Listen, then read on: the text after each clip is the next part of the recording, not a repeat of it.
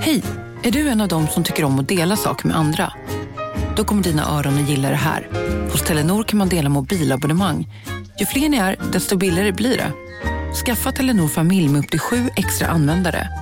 Välkommen till någon av Telenors butiker eller telenor.se. Hej, Susanne Axel här. När du gör som jag och listar dig på en av Krys vårdcentraler får du en fast läkarkontakt som kan din sjukdomshistoria. Du får träffa erfarna specialister, tillgång till lättakuten och så kan du chatta med vårdpersonalen. Så gör ditt viktigaste val idag, listar dig hos Kry. Du, åker på ekonomin. Har han träffat någon? Han ser så happy ut. Var det onsdag? Det är nog Ikea. Har du dejtar han någon där eller? Han säger att han bara äter. Ja, det är ju nice där alltså. Missa inte att onsdagar är happy days på IKEA. Fram till 31 maj äter du som är eller blir IKEA Family-medlem alla varmrätter till halva priset. Välkommen till IKEA. Della Sport!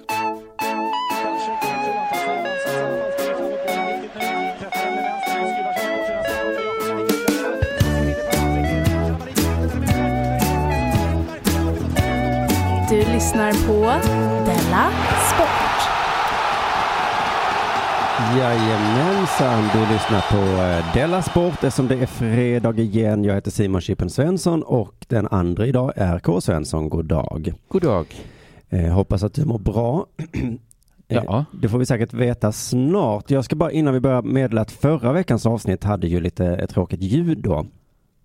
Eh, ja, just det, Della Sport förra veckan. Ja, Det så jag och är- Jonathan spelade precis nyss då in det avsnittet igen.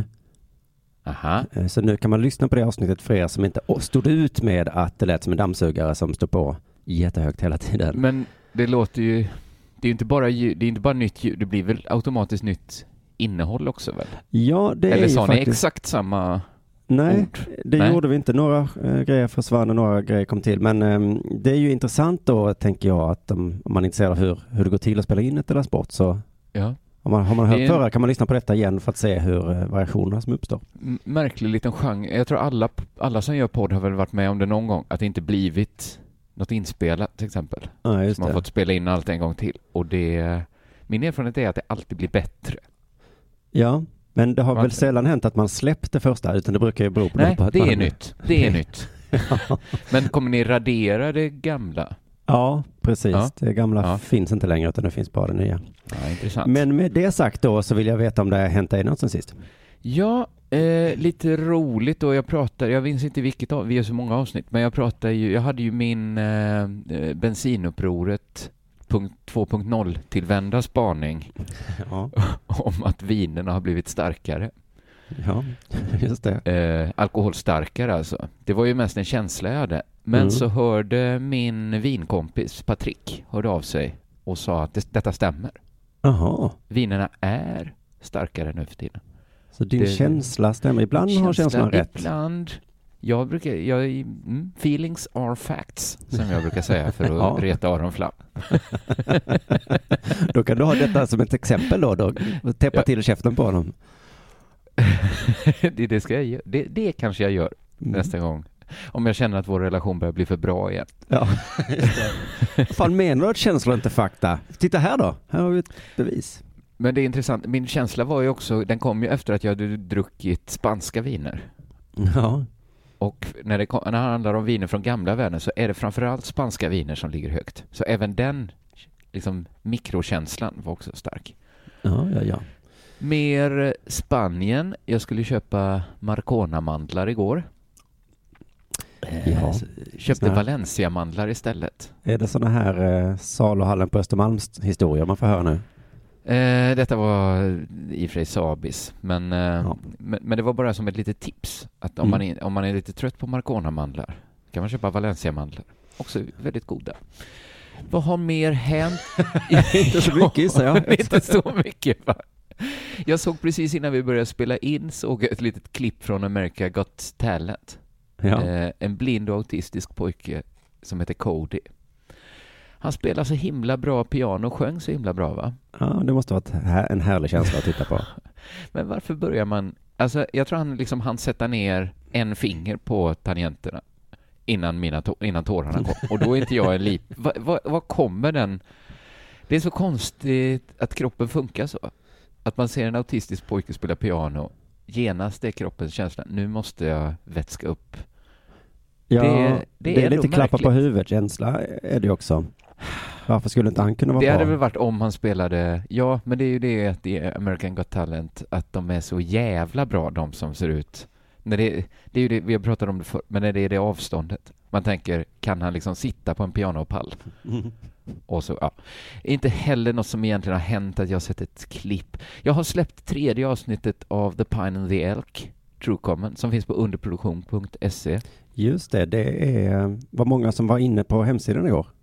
Och. Kraschar den? Nej, men det Nej, var var, verkligen Och bra. vad man ville se det. Mm. Ja, roligt att höra. Eh, det tycker jag fler kan göra. Och sen då har jag jobbat eh, med min vernissage och releasefest den 7 juni. Alltså inför Ah. det har jag jobbat. Så det är nej, inte supermycket har hänt, kan jag inte säga. Så jag, nu är jag nyfiken på att höra vad som hänt dig sen sist. Och det, jävlar. Det, jag kan bara nämna att jag har suttit och webbat mycket eftersom em, den här betalväggen för Dela Pappa som vi har haft nu ett år, det har växt så himla mycket. Ja, Så jag är tvungen att byta servrar. Det det, var roligt. Ja, okej, det är därför det inte kraschar, för att du ligger så ett steg före. Ja, precis ja. Det var ju vår nya webbmaster då som, som sa till, eh, sa, sa vi måste bygga om här nu. Så att, eh, det gjorde vi nu måndag, tisdags och det funkade väldigt bra. Så att, eh, På vilket sätt är du med och bygger om? Han bygger baksidan och jag var tvungen då att ändra lite på framsidan. Ja, det låter bra det här. Ja. Gud, vilket stabilt företag. Ja, det är faktiskt det. Så att är du nyfiken på Dela Art och Dela Pappa så är nu en perfekt vecka att hoppa på. Eh, eh, på underproduktion.se. Eh, Ja. Allting har aldrig varit så lätt som idag. Men jag ska säga, det har hänt väldigt mycket för igår, onsdags var det en lite annorlunda dag för mig. Aha. För jag brukar ju vara på kontoret här på Grängesbergsgatan, Studio 4. Mm. Eh, Jag är sån kontorskille liksom. Här sitter jag och fixar med hemsidor. Ibland skriver jag bok, skriver Ja. på poddmanus. Ofta spelar jag in. Ja. Eh, har jag lite ja. tid över så går jag in i, i Studio 4 här och bygger om lite. Det finns alltid något att fixa med på kontoret. Vet mycket du. att du bygger om. Ja. Framsidan, baksidan. Ständig förändring kräver jag i mitt liv. Men igår så åkte jag inte till kontoret utan då lämnade jag på dagen som jag brukar göra där vid, vid nio, halv tio tiden. Ja. Och sen så gick jag på medicinsk fotvård. Jaha. Och där träffade jag en riktig karaktär du. Men vad menar, vad finns det icke-medicinsk fotvård? Är det, Det- som Dr. Fisk när man bara stoppar Ja. fötterna i ett akvarium? Eh, hon nämnde thailändare fast eh, i Thailand då var det hon nämnde som icke-medicinsk. Alltså det var lite en kolonial blick på världen. Ja, lite grann. Men hon, eh, Ja. det, är, ja, men det är mycket diabetesfötter och sånt. De måste kunna medicin och sådär på de Jaha. stora ställena. Men, mm. Eh, men alltså den här människan som vårdade om mina fötter, så har en underbar karaktär.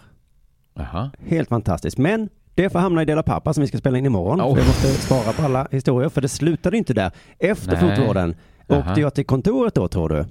Nej. Nej, det gjorde jag inte. Ja, nej. Det var en helt ovanlig dag i mitt liv. Då tog jag tåget till Helsingborg Jaha. eh, och köpte det dyraste jag någonsin har köpt. Och då har du ändå köpt en lägenhet, en bil. Förutom lägenhet och bil. Okej, ja, okej. Det var ju typiskt. Så förutom det dyraste du köpt, så var det verkligen det Ja. dyraste. ja, men lägenhet tycker inte jag riktigt man kan Ja, men räkna okej. Bilen visst. eh, Det ligger på andra plats då. Det näst dyraste jag köpt. Ja, jag kommer ihåg, eh, jag frågade min pappa en gång när jag var liten, vad är det dyraste du har? Ja. Och då sa han, eh, först sa han ju mina barn. Och då var jag inte riktigt nöjd med det svaret. för det, det var, var rätt eller, det var ju smickrande såklart. Men, Mm. men jag var ju, och sen så sa han, ja men det är väl bilen då. Det kändes också väldigt tråkigt. ja, visst är det. För det, Att det var det, att det är ju alltid det. det alltid Och det. huset och sådär. Men man vill, det är egentligen plats tre man är nyfiken på, efter hus och bil. Ja, just Vad är det. det dyraste man har? Och många kanske kan ha en datamaskin kanske eller en... eh, Men de är inte så dyra längre Nej. väl? Eller Nej. de kan ju vara dyra. Fan också. Nu kom jag på att jag köpte en dator som var dyrare än detta också. Fan, Ah, det väl... Okej, ja, men det kanske är plats fyra som är den intressanta egentligen. När man kommer ner på klocka, Ja. skor. ja, men precis. För hur dyra skor har du eller något sånt? Det är det man vill veta. Eller hur Och någon, man liksom- kanske har liksom renoverat ett badrum. Ja, Så är det det dyra som man köper Eller, ett ja, men om svaret är en tavla eller sånt där, då är det ju intressant. Det är nog faktiskt det dyraste jag har. Ja, ja, ja. Du har tavla. valt att lägga det där. ja. Nej, men Ja. det jag skulle göra var, jag skulle åka till Helsingborg för att hämta min, eller också betala för då, min eh, förlovningsring. Ah, För jag, just det, det kan det också vara ja. Ja, för jag förlovade mig då första mars och gav bort en ring och nu då 29 maj så var det dags för mig. Eh, och det har varit en enorm process det här. Mm. Jag har tittat på hundratals ringsidor Ja, på internet. Jag har inte hittat en enda fin någonstans. om man ska ha den varje, varje dag. Gillade inte en enda, jag bara godat och tittat och processat och hållit på, hållit på, hållit på.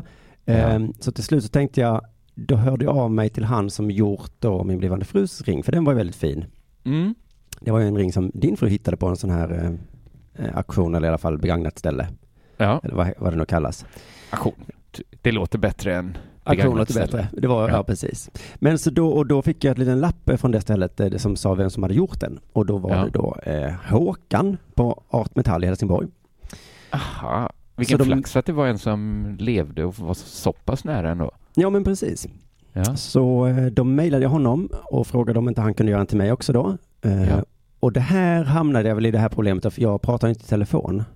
nej. Eh, Håkan tyckte ju då att det var lättare att ta det på telefon, men jag sa... Sa du, jag tar tåget. Nej, det handlade om när jag då skulle säga hur den ungefär skulle se ut liksom. Ja, Och då sa jag, fast jag, jag pratar inte i telefon, utan vi får sköta det här på mejl. oj du, mm, okej. Mm. Så jag har mejlat ganska mycket med Håkan då. Och även Håkan mot sin vilja. Ja, Mejlat ganska mycket med dig. för han jobbar ju mest med att göra ringar. Eh, inte så mycket med att sitta vid sin, sitt kontor då skulle jag gissa. Nej, men nu gör han ju det då. Ja, han tvingades som mig. Det tog också flera dagar för honom att svara eh, ofta. Men, ehm, anger du något sorts medicinskt skäl när du säger så till en helt normal människa att du inte vill prata Eller säger låt, får de, anger du något skäl? Nej, Nej, det tycker jag inte nej det är inte ditt krävas. jobb. Utan, nej. Här Men jag visste ju i huvudet ungefär hur jag ville ha den här ringen då. Eh, Ja, Och det var därför det var så svårt att hitta på de här ringsidorna som jag letade efter. Att det fanns inte som den här målbilden jag hade. Ja. Eh, så att jag fick mejla fram och tillbaka, liksom väldigt mycket beskrivande. För Håkan vägrade liksom fatta också. ja, Alltså han, eh, han, han ritade då, eller i sånt här program då, skickade han någon, så, så här ungefär.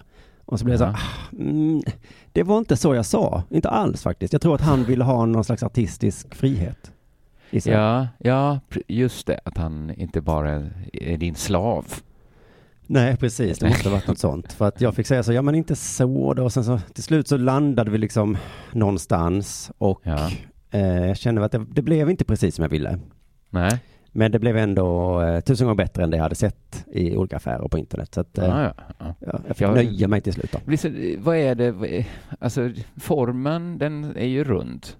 Vad är det du, vad är, liksom, hur kan ni hamna så långt från varandra? Ja, men jag, jag, ska, jag har en sten och eh, några små diamanter. Så det är hur Ja. man placerar dem. Och jag tror Ja, att han ja, liksom kunde hävda då att stenen kan inte vara så för då trillar den av. Det är det argumentet de eh, kan köra, ja. Ja, De kan säga så, det är tyvärr omöjligt. just det. det går, det finns inga möjligheter. Nej. Och då har jag ju svårt. Jag tror inte det hade hjälpt på telefon heller. Men eh, jag kände mig hyfsat nöjd i alla fall eh, och eh, åkte till Helsingborg. L- Gick då längs, ehm, eh, de har liksom som ett gågategytter eller vad man ska kalla det. Att det är liksom många små gågator där. Mm. Och då tänkte jag det, har alla städer i Sverige utom Malmö sådana här låtsasgemytliga gågator? Varför är de låtsas? Jag tror att de ska försöka se ut som liksom Gamla stan eller Ja, Haga. ja, ja, ja. Men man, man ser att det är inte riktigt så. Men det är ändå, jag går på det. Eller det, det, det Malmö duger för mig. kanske det inte finns något sånt, nej. Nej, Nej, det är väl Gamla Väster, men där finns ju inga affärer eller någonting tror nej, jag. nej, nej. Fan. nej, det är mer bara gator. Så jag tyckte det var väldigt fint där i, Helsingborg. Ehm, Det är en fin stad, ja. Mm.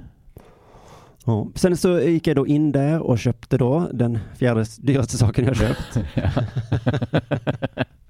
Man kan väl säga så här då, att det kanske är den dyraste saken jag köpt på en gågata. Mm, men det är inte så... Det, det är en väldigt konstig liten sport. Jo, men det har med saken att göra för att det här är en spaning då som antagligen är jättegammal. Men så Ja. här är den då. Om man har köpt något dyrt Mm. så måste man fika efteråt. Ja, ja. Känner du till det här? Att man får Nej. sånt himla sug efter att fika.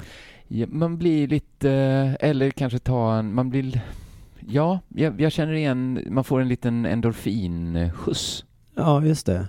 Man vill Att man liksom... vill fira, man blir, man blir, väldigt, man blir väldigt glad. Mm. Det, jag och Jonathan i förra Della Arte pratade vi om att blota. Att man blir liksom väldigt upplivad av, av att offra någonting som betyder något för en. Ja. Och köpa något väldigt dyrt, det är ju väl liksom att göra av med väldigt mycket pengar. Aha, det är hänger lite samma. lite. Jag kan ju få, ja men jag köpte då det fjärde dyraste jag har som kanske är en tavla då. Mm. Jag fick liksom någon sorts sjuk kick av det. Alltså Ja. den här liksom, att det är lite irrationellt att blota sin favoritkeps. Det är lite, det går inte riktigt att försvara och köpa en så dyr tavla kanske. Nej, just det. Man Det är väl det som är, det är därför det finns shoppingberoende då, antagligen. Att Ja, kan, det är samma som dopamineffekt kanske. Ja, men jag får det, alltså, det pirrar till i hela kroppen. På så härligt sätt. Och han då som eh, gav mig ringen, han eh, la en liten låda då. Eh, Mm. Så att jag hade liksom lådan i min väska. Så jag kände att jag måste ju ta på mig den här. Jag kan inte bara ställa mig på stan och plocka upp den här dyra ringen. Utan jag måste sätta mig ner och göra en liten ritual nu. Ja, ja, ja, ja, ja. ja. Så då gick jag in på Waynes Café som låg i närheten av, centralen. Ja, Eh, och tog på ringen. Kände mig väldigt fin i min diamantring då. ja, ja det förstår Eh, jag. Tyvärr eh, så var jag tvungen, och jag måste också berätta det här tyvärr, eh, jag var tvungen att gå på toaletten va. Ja. Så att jag skyndade mig upp för trappan för att gå på toaletten, men då har de sån jävla kod. Jag hatar kaféer som har kod-toa. Det är så himla snålt. Ja, den låg också. Fan, Vad är risken att någon går in och använder den? Ja, verkligen. Så då fick jag liksom gå ner för trappan, beställa min enkla espresso och Ja. be om koden. Ja. Och då slog det mig, vad ska jag göra om min enkla espresso nu när jag går på toa? Ja. Jag, ska Ja. jag vill inte dricka upp den för jag vill ju sitta och njuta lite. ja. Så då fick jag ta med mig Nej, min nej, jävla nej, enkla nej. espresso in på toa. Men det av alla valen så var det det sämsta tycker jag. ja men man kan inte heller ställa en enkel espresso utanför, eller? Vid ett bord där du ska sitta. Ja. Den hinner ju bli kall i och för sig va? Och någon skulle säkert ta den. Alltså personalen kanske. Jag skulle nog inte... Varför kunde du inte bara bett om koden och Ja. sagt sen kommer jag och ska dricka en enkel espresso? Det hade det kanske varit det bästa, men då, Det då skämdes jag lite över det, att så gör alla som ska stjäla toalett. Ja, ja, ja, ja. Så att, eh, men det Ja. var ju där eh, problemet uppstod då. Men då kom jag in på toaletten, då var en liten avsats där jag kunde ställa min enkla espresso. ja. Men det blev en väldig kontrast där, va? för det var också en ganska ful eh, och lite ostädad toalett. Ja. Där jag kände mig så himla fin i min diamantring. Och så Ja. går jag in på en offentlig toalett med en espresso. Så att jag var, jag var fin och ful samtidigt kan man väl säga. ja, just det. Men eh, nu är jag bara fin här i, i, i min jättefina ring. Men nu är det dags för det här.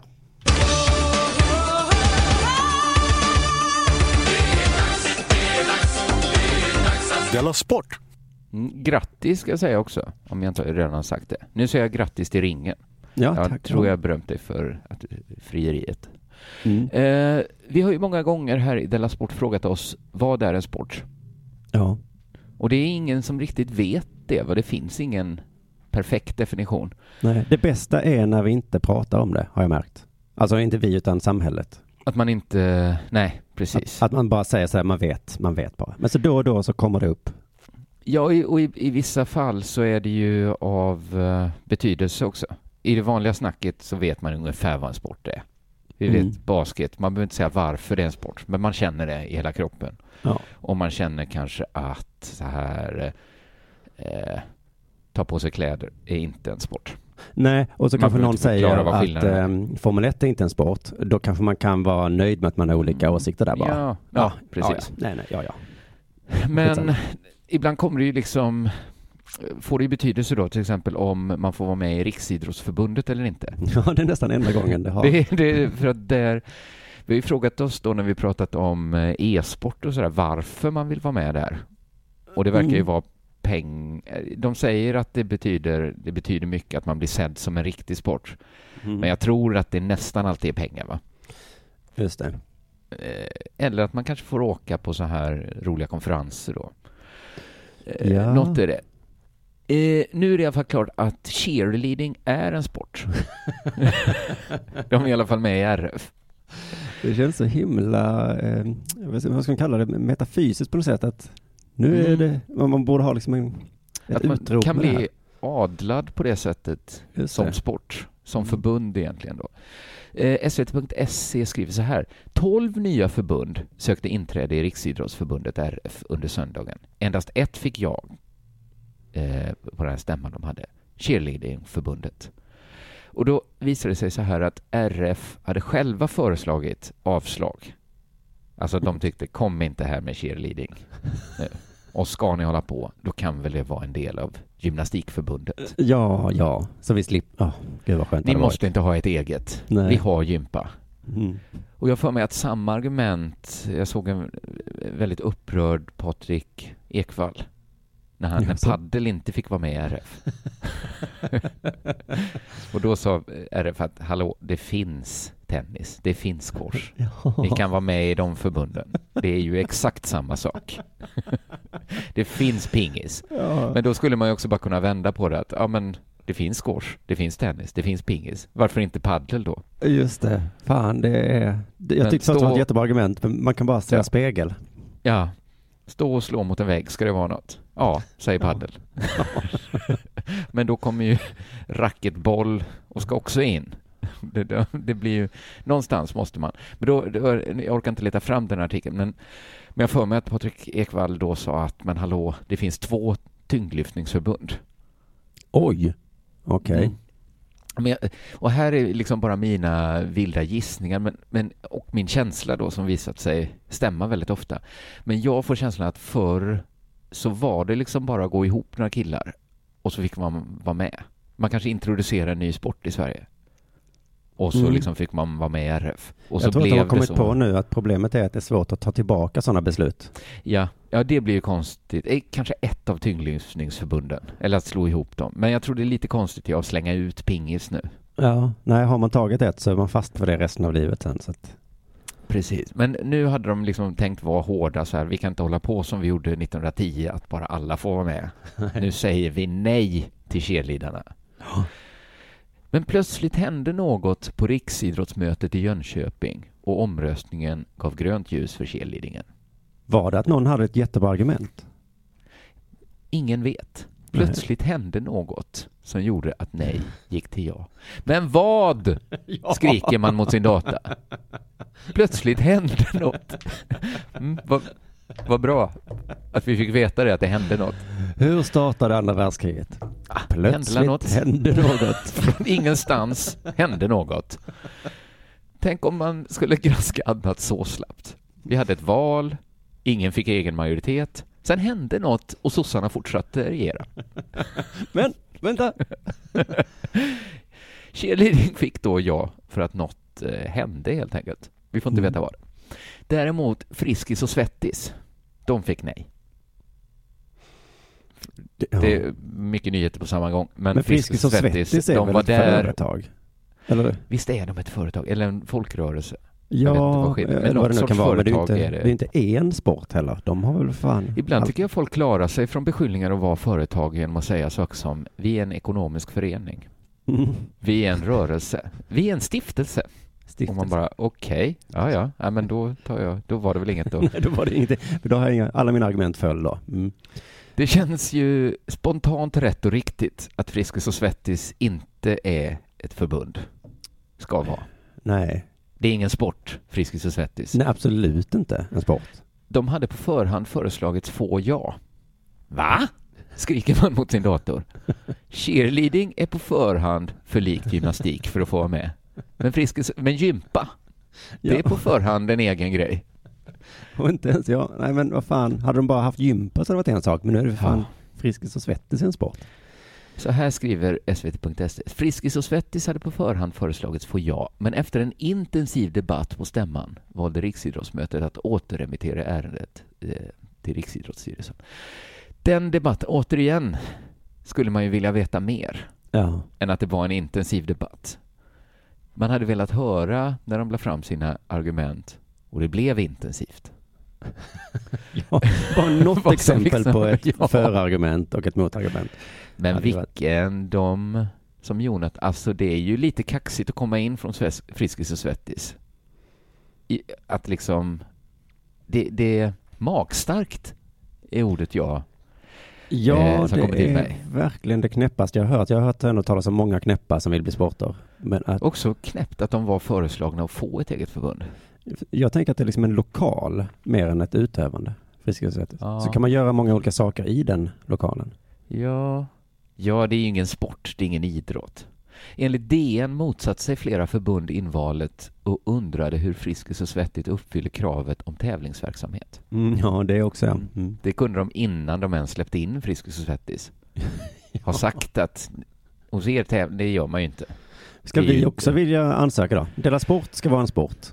Att det är en sport att göra podd. Man kan ju vara bäst på det. Vi har ju Ja. vunnit tävlingar. Om det Precis. är det som är grejen. Ja, men vi ska inte säga podd, vi ska bara säga Dela Sport är en sport. Ja. Och så får vi... Vi har du tre prova- utövare, Mm. jättestor publik. En av de stora publiksporterna är ju Della Sport. Ja. Eh, det var det. Det var det ja. Men, eh, ja just det, det var ju för att vi, vi, fick, inte, vi fick aldrig veta. Vi fick aldrig, det finns inte mer information än att det hände en grej. Och där, därefter så dubbades cheerleading. Jag Du lyssnar man- på Della Sport.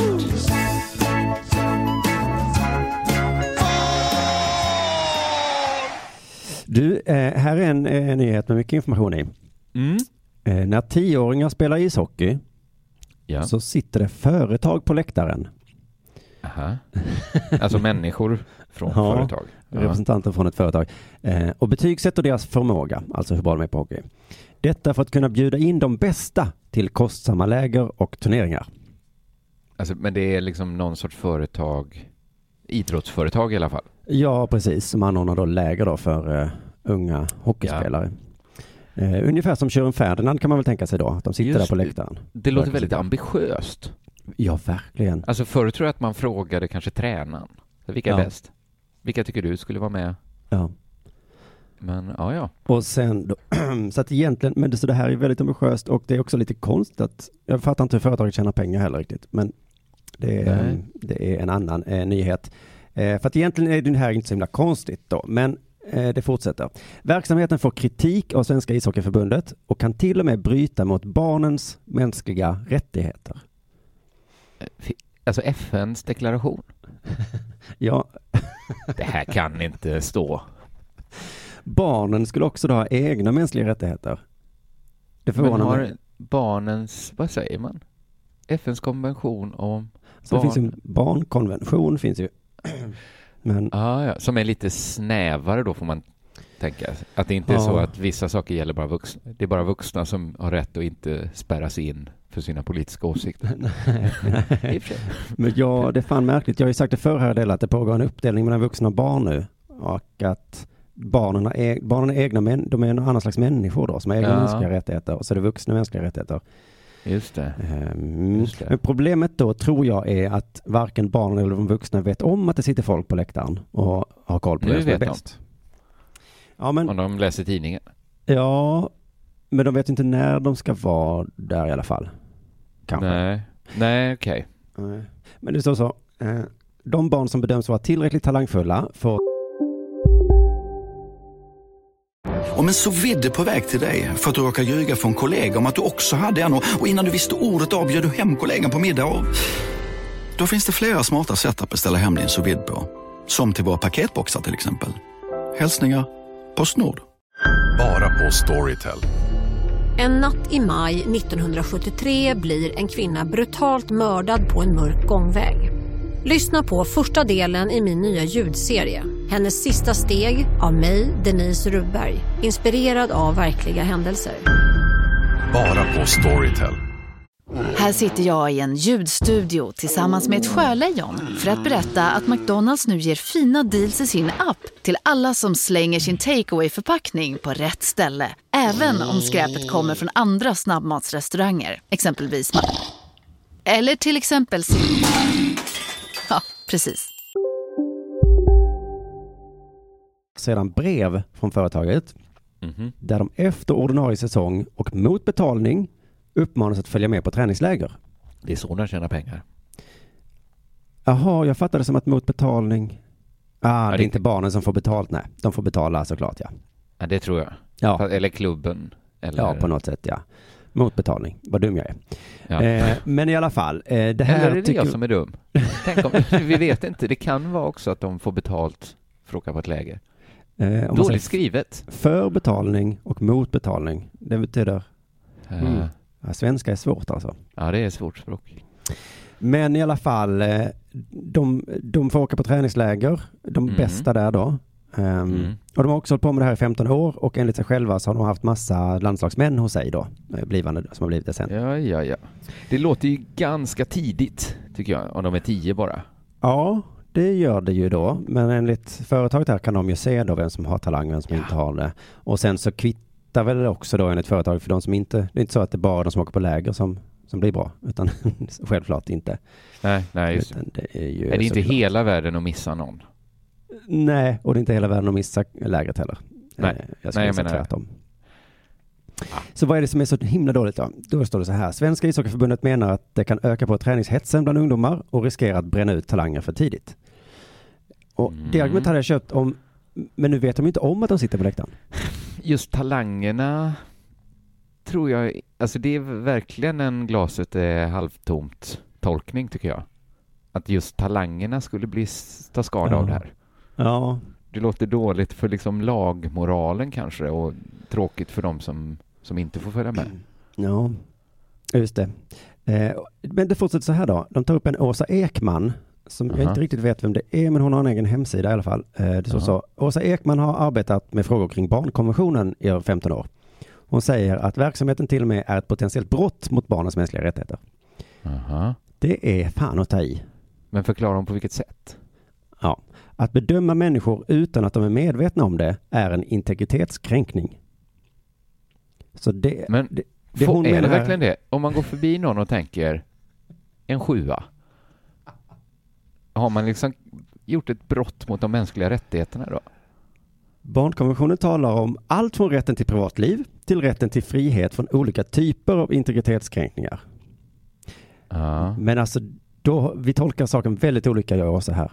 För precis som du säger, hon menar att problemet är att man inte vet om att man blir bedömd.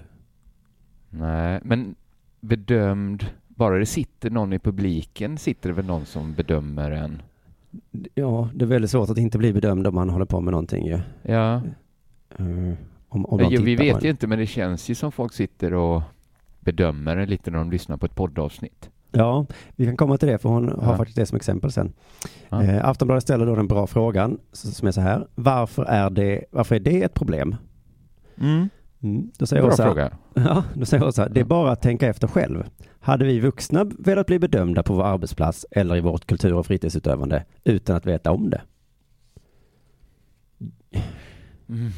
Jag tror att det händer som du var inne på nonstop. På något sätt blir man bedömd Ja, utan att veta om det.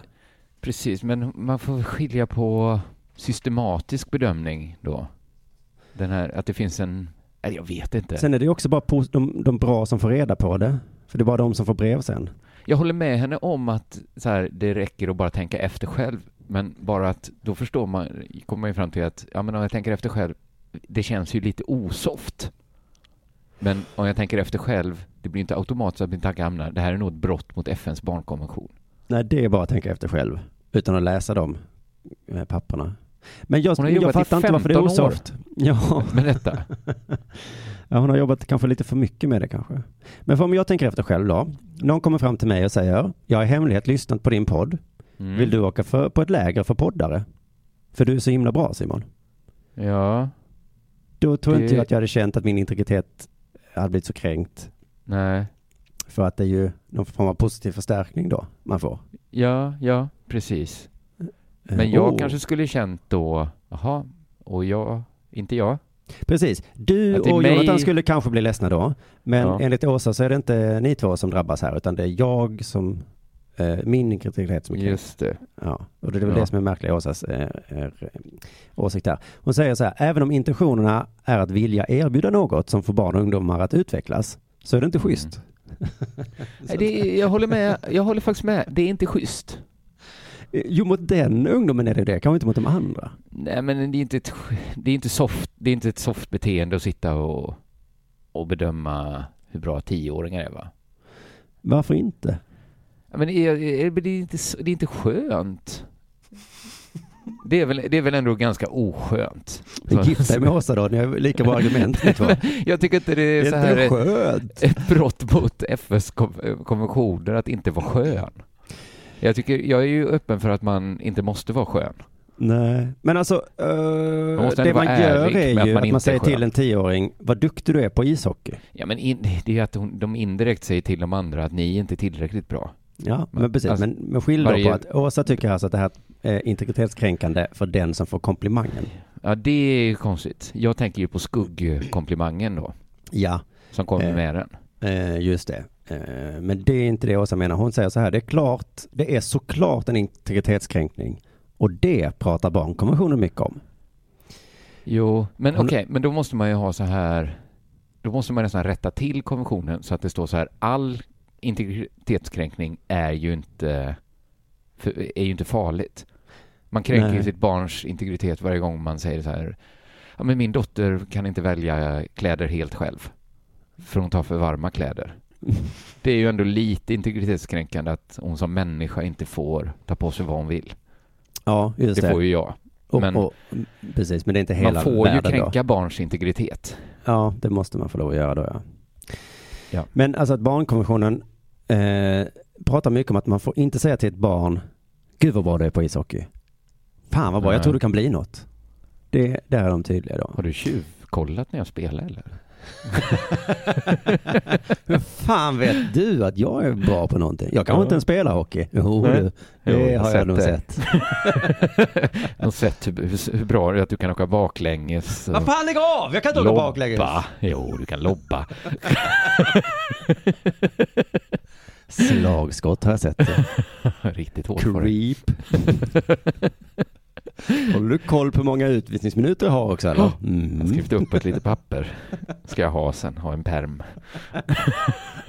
Och hur många minuter har jag varit inne på isen under matchen? Ja, Ja, då. allt sånt. en byter genomsnitt eh, var tredje minut.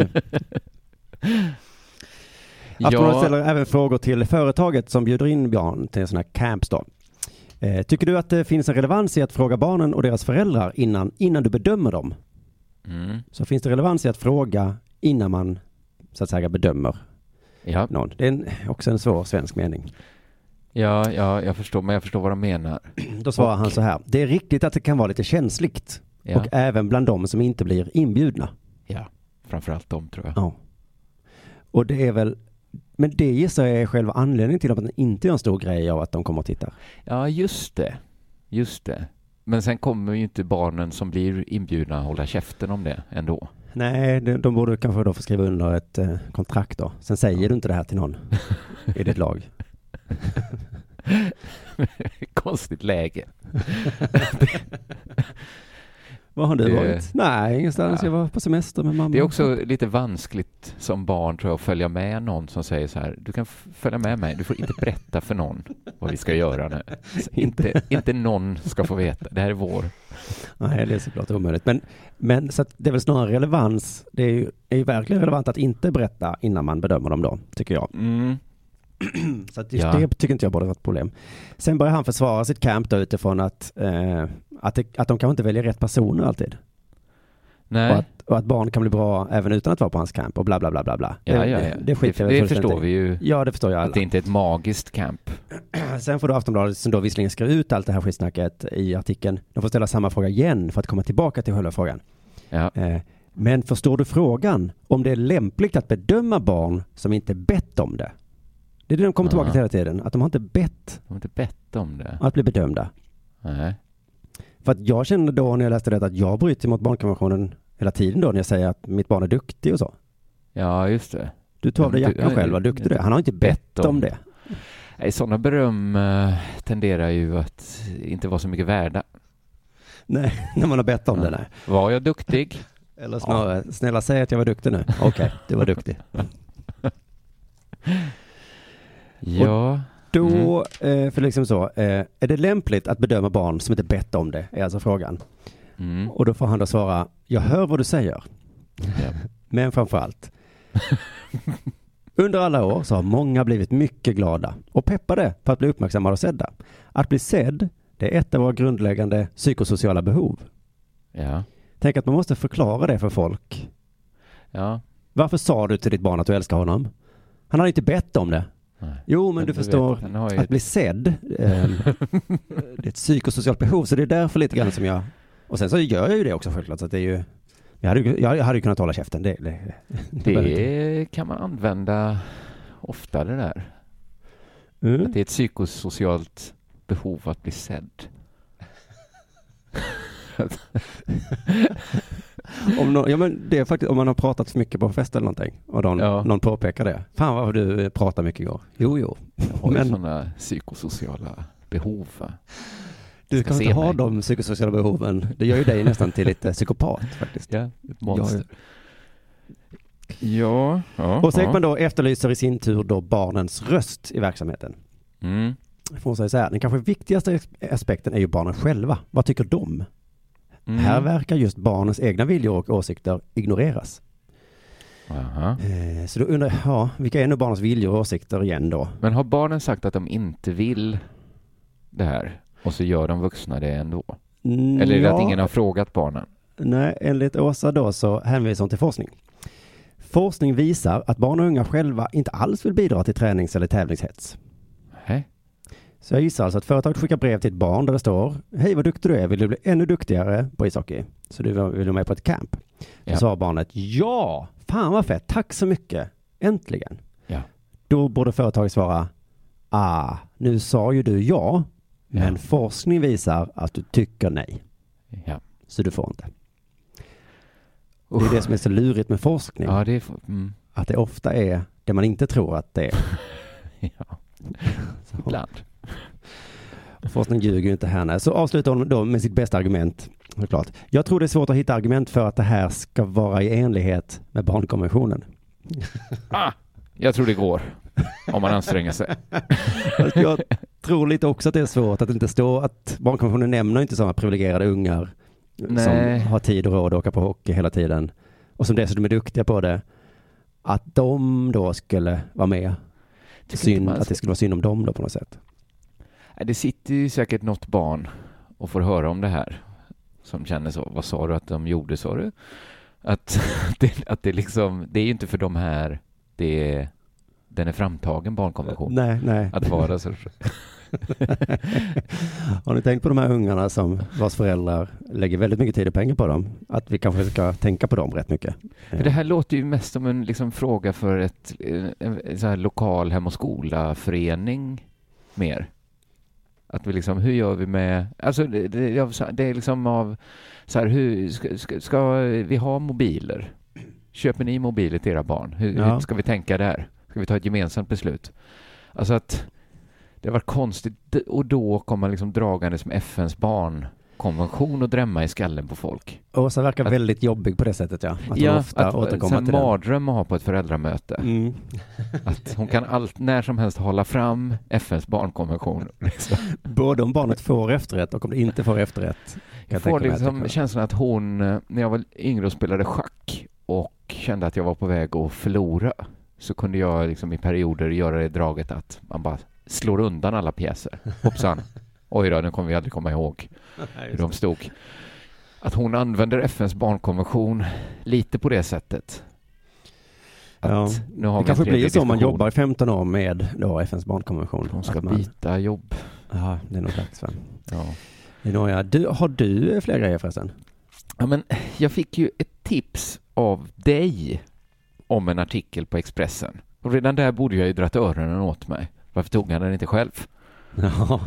Men, så läste, den var ganska lång. Den handlar eh, om Riksidrottsförbundets ordförande Björn Eriksson.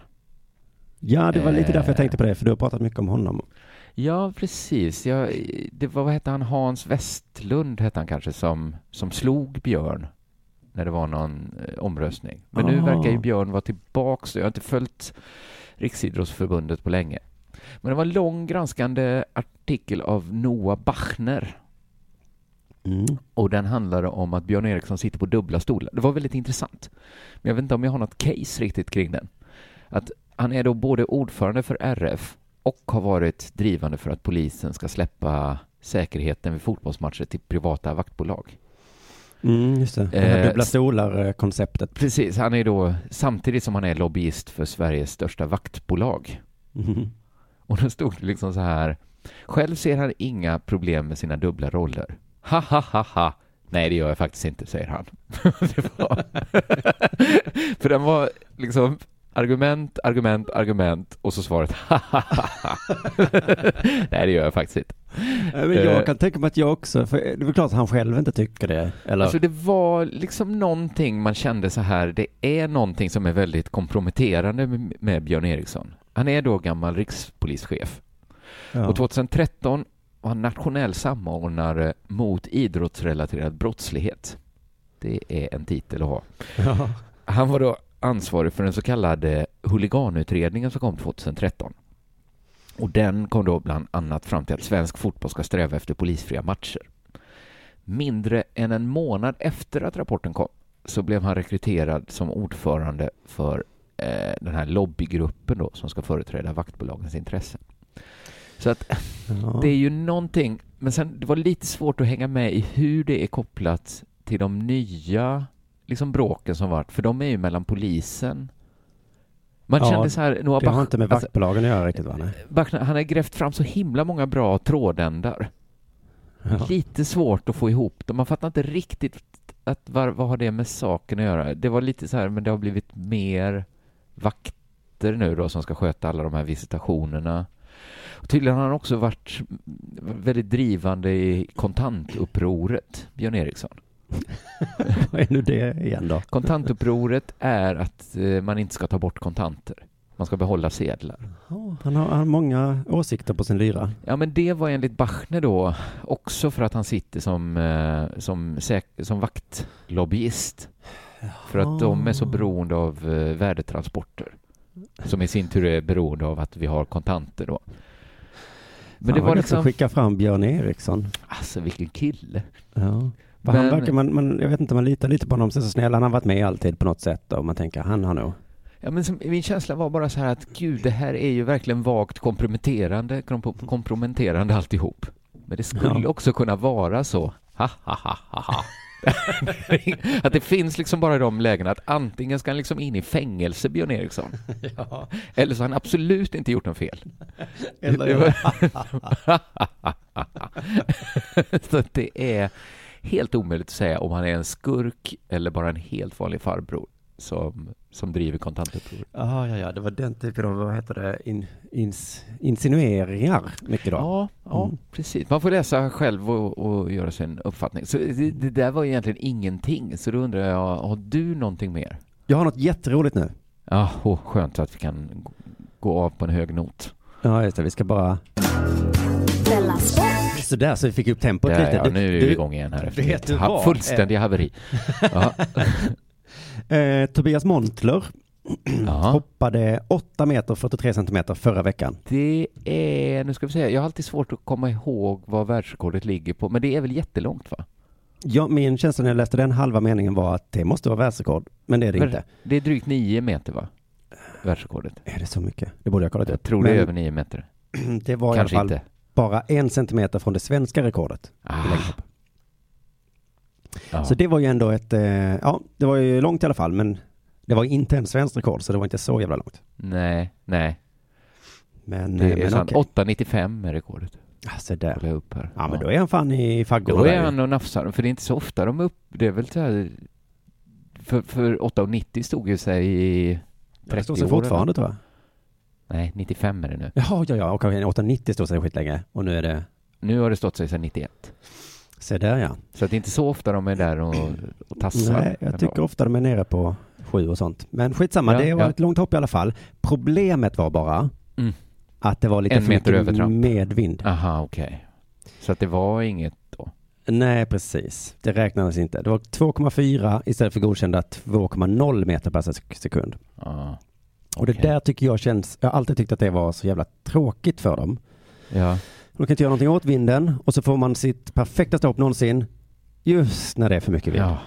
Fan det är också också. konstigt att man blir väl inte av om man hoppar i VM så får man inte slå rekordet om det blåser. Nej. Men man kan vinna hela VM. Ja, kan vinna precis. OS. Då är det inte så viktigt. Nej, för den där vinden kan ju gå upp och ner under själva att man- tävlingen. Ja, jag menar det. Mm. Så, ehm, men hur ska han då göra nu då för att eh, komma att eh, göra det här igen då? Då säger Ja. han så här då. Det är klart att jag är väldigt nöjd med hoppet. Ja. Men jag kommer inte ta med mig resultatet. Nej. Jag tar med mig känslan.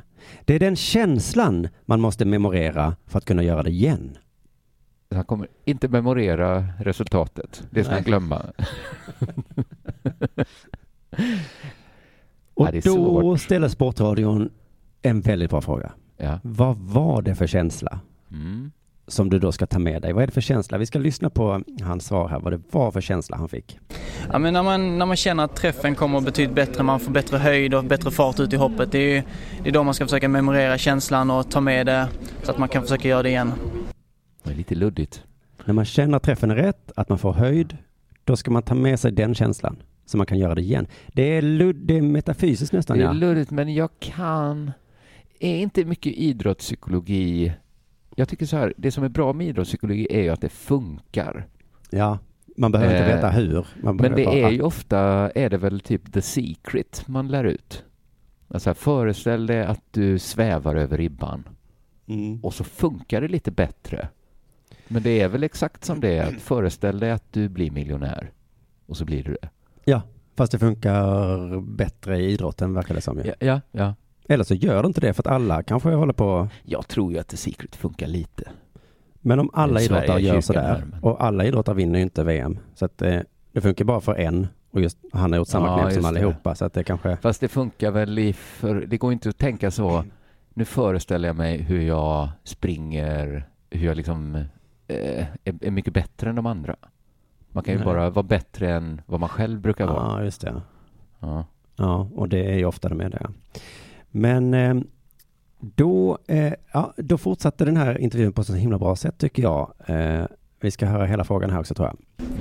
Hur är det möjligt att du fick den känslan då? Bra fråga. Det har varit en bra träningsperiod jag har haft bakom mig nu och eh, allting har kunnat gå som planerat så antagligen därför.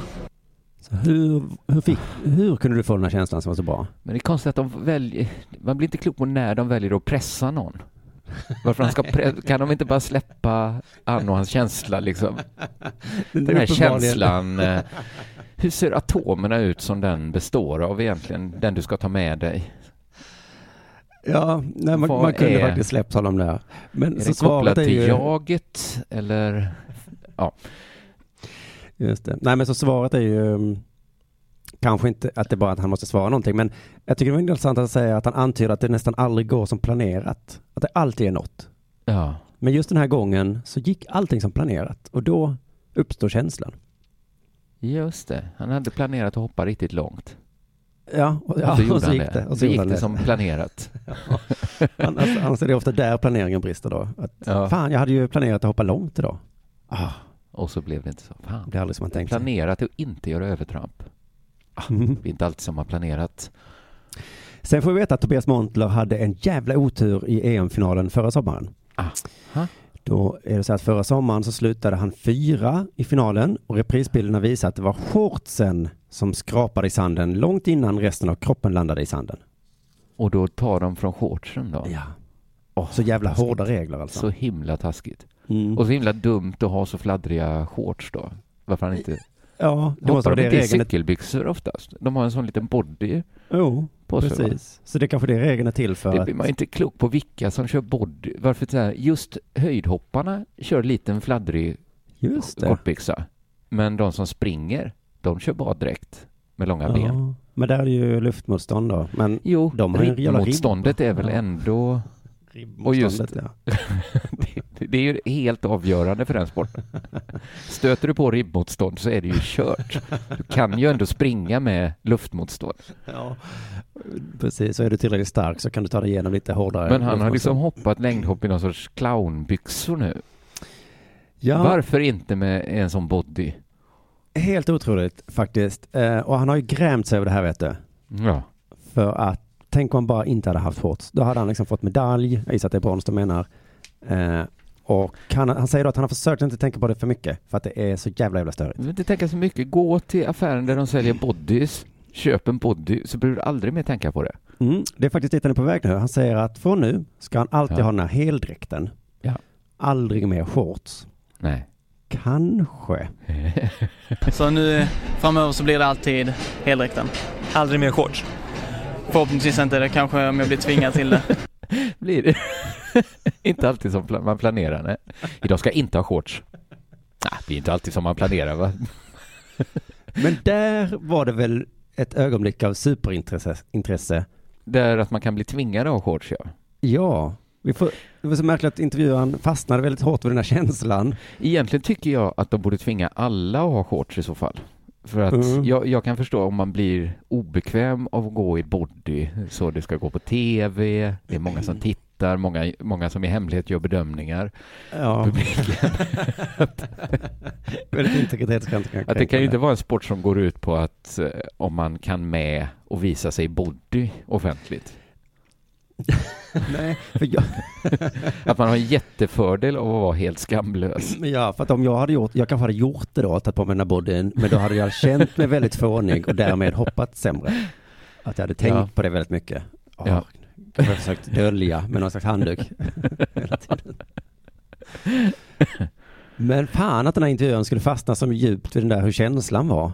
Ja. Men vem kan någon gång tvinga Ja. en längdhoppare att ta på sig shorts trots att han inte vill ha på sig shorts? Eh, att han Ja. säger så här, ja nu har jag heldräkten, nej du måste ha shorts. Fast jag vill ju inte. Men ställ dig framför en spegel så ser du att du Fast måste en ha gång shorts. kostade det mig en EM-medalj. Ja, Ja. men ta på dig ett par shorts nu. fan är det som bestämmer över längdhoppares kläder? Det får vi tyvärr inte veta i dagens Della Sport i alla fall. nej, intressant. Intressant. Eh, men därmed eh, stänger vi butiken va? Jajamensan, det gör vi. Och så hörs vi igen till, är det redan till helgen det är Della Pappa? Just det, på söndag släpper vi Della På Pappa. söndag kommer Della Pappa. Åh herregud. Ja, Ja, det ska bli ja. roligt. Ja, jag hela, hela ligan. Ja, hela ligan med igen ja. En Ja. massa superroliga grejer med mig tills dess. Ja, vad roligt. Det ser jag fram emot. Eh, men då säger vi så. Mm, hej. Nej.